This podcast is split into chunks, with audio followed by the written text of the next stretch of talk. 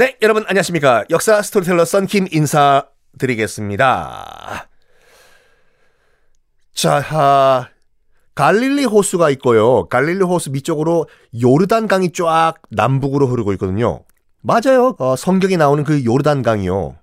예수님께서 세례를 받으셨다고 하는 그 요르단 강 맞습니다.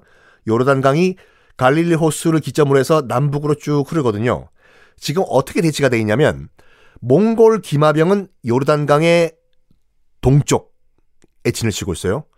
바이바르스의 이슬람군은 이슬람군이라기보다는 거의 이제 노예군이죠. 이 맘루크 병사 3만 5천 명은 요르단강의 서쪽에 지금 주둔을 하고 있어요. 강을 사이에 두고 서로 대치를 하고 있는 거죠. 그때 두려울 것이 없었던 몽골 기마병은 야 가가지고 우리 본때를 보여줄까? 징기스칸의 후예들이여 강을 건너라! 라고 해서 요르단 강을 넘어서 강을 건너요. 그래가지고 드디어 1260년 9월 3일 이건 정확하게 날짜까지 기록이 돼 있어요.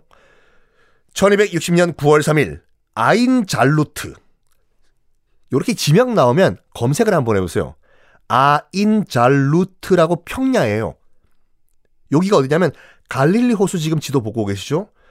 갈릴리 호수의 남 동쪽, 그러니까 지중해 쪽으로 있는 평야거든요. 여기서 몽골 제국의 기마병들과 이슬람 전사들이 1대1로 빵! 격돌을 합니다. 1260년 9월 3일 아인 잘루트 전투라고 합니다. 결과가 어떻게 됐을까요? 맘루크는요, 물론 몽골 기마병들도 전투람에서 잔뼈가 굵은 머신이지만 이쪽 맘루크는 태어나 가지고 저는 살인이 제일 쉬웠어요 했던 전쟁 머신들이에요 맘루크는요. 특히 바이바르스는 전쟁의 천재였거든요. 일단 뭘 파악을 하냐면 맘루크 입장에서 봤을 때도 제일 무서운 것이 뭐냐? 몽골의 기마병들이에요. 말 타고 달리는 거. 왜냐하면 맘루크는 그냥 보병, 군인과 군인과 1대1로 싸우는 거에 익숙했지 말 타고 싸우는 기마 전투에는 경험이 없었거든요. 그래서 어떻게 그 머리를 굴리냐면 바이바르스가 우리 맘루크 전사들이요. 저기 달려오는 기마병, 기마병들을 저쪽 숲속으로 유인하라. 해서 몇몇 병사들이 숲속으로 뛰어 들어가요. 이리 오세요, 이리 오세요. 유인하기 위해 가지고. 그래가지고 달려오던 몽골 기마병들이 그놈들 잡으러 숲속으로 들어가 버려.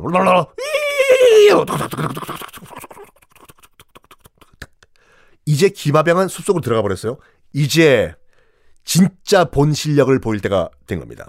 평야 아인 잘로드 평야에서 기마병이 사라진 상태에서 맘루크의 보병들과 몽골의 기마병이 이제 정말로 백병전을 펼칩니다. 백병전이란 건 정말 육군 대 육군끼리 창 들고 1대1로 싸우는 거예요.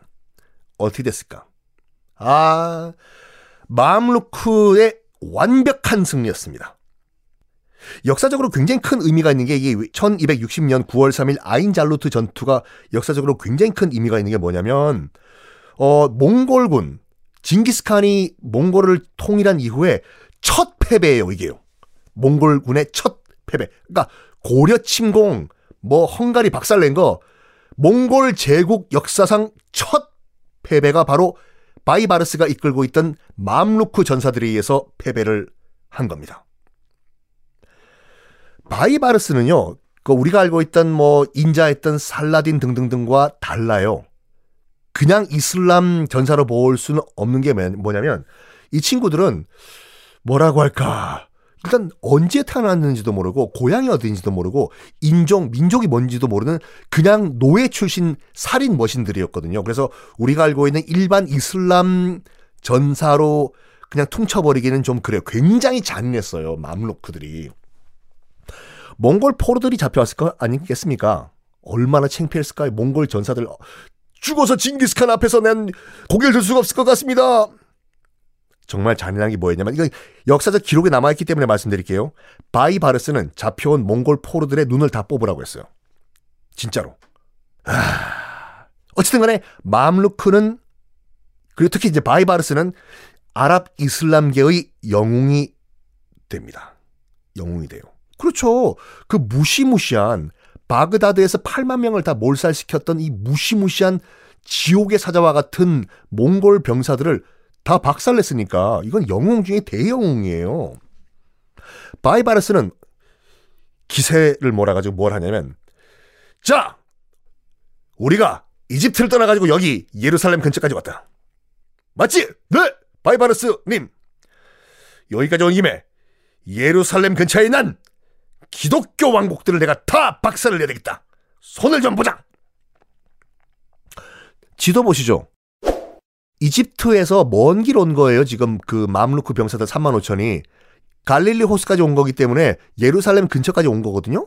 근데 예루살렘 근처에는 물론 예루살렘 근처는 다 이슬람이 통치를 하고 있었는데 군데군데 요새들, 군데군데 성들은 당시에 뭐 살라딘 등등등과 평화 협약에 이어 가지고 아직까지 십자군과 기독교인들이 살고 있던 성들이 있었거든요.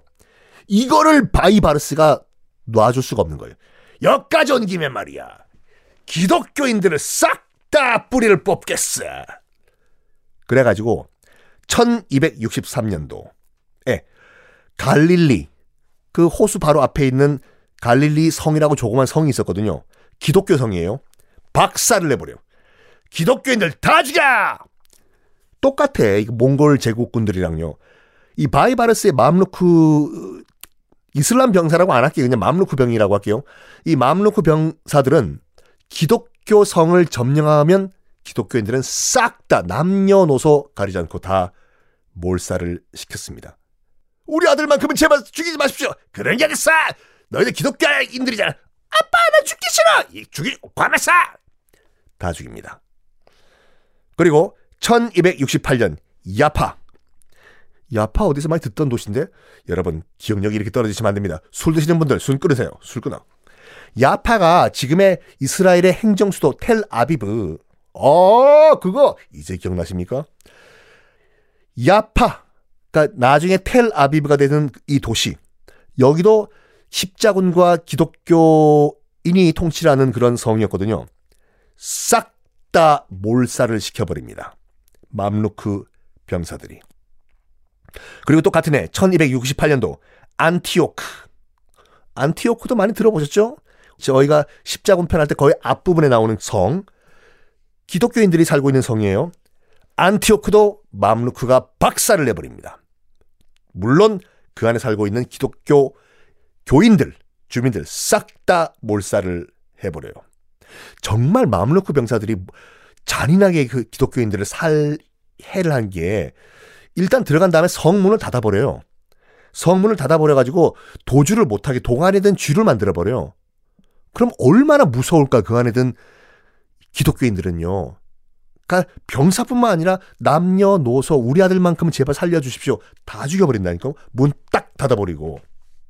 자, 이런 기독교 몰살 소식 서유럽에도 전달이 됩니다. 특히 사자 신무왕 리차드가 이래 쭉 계속 십자군이 통치했던 야파, 지금의 텔라비브까지 함락됐다는 소식을 서유럽에 전달이 되거든요. 격분을 해요. 기독교인들이. 특히 루이 9세가 격분을 해요.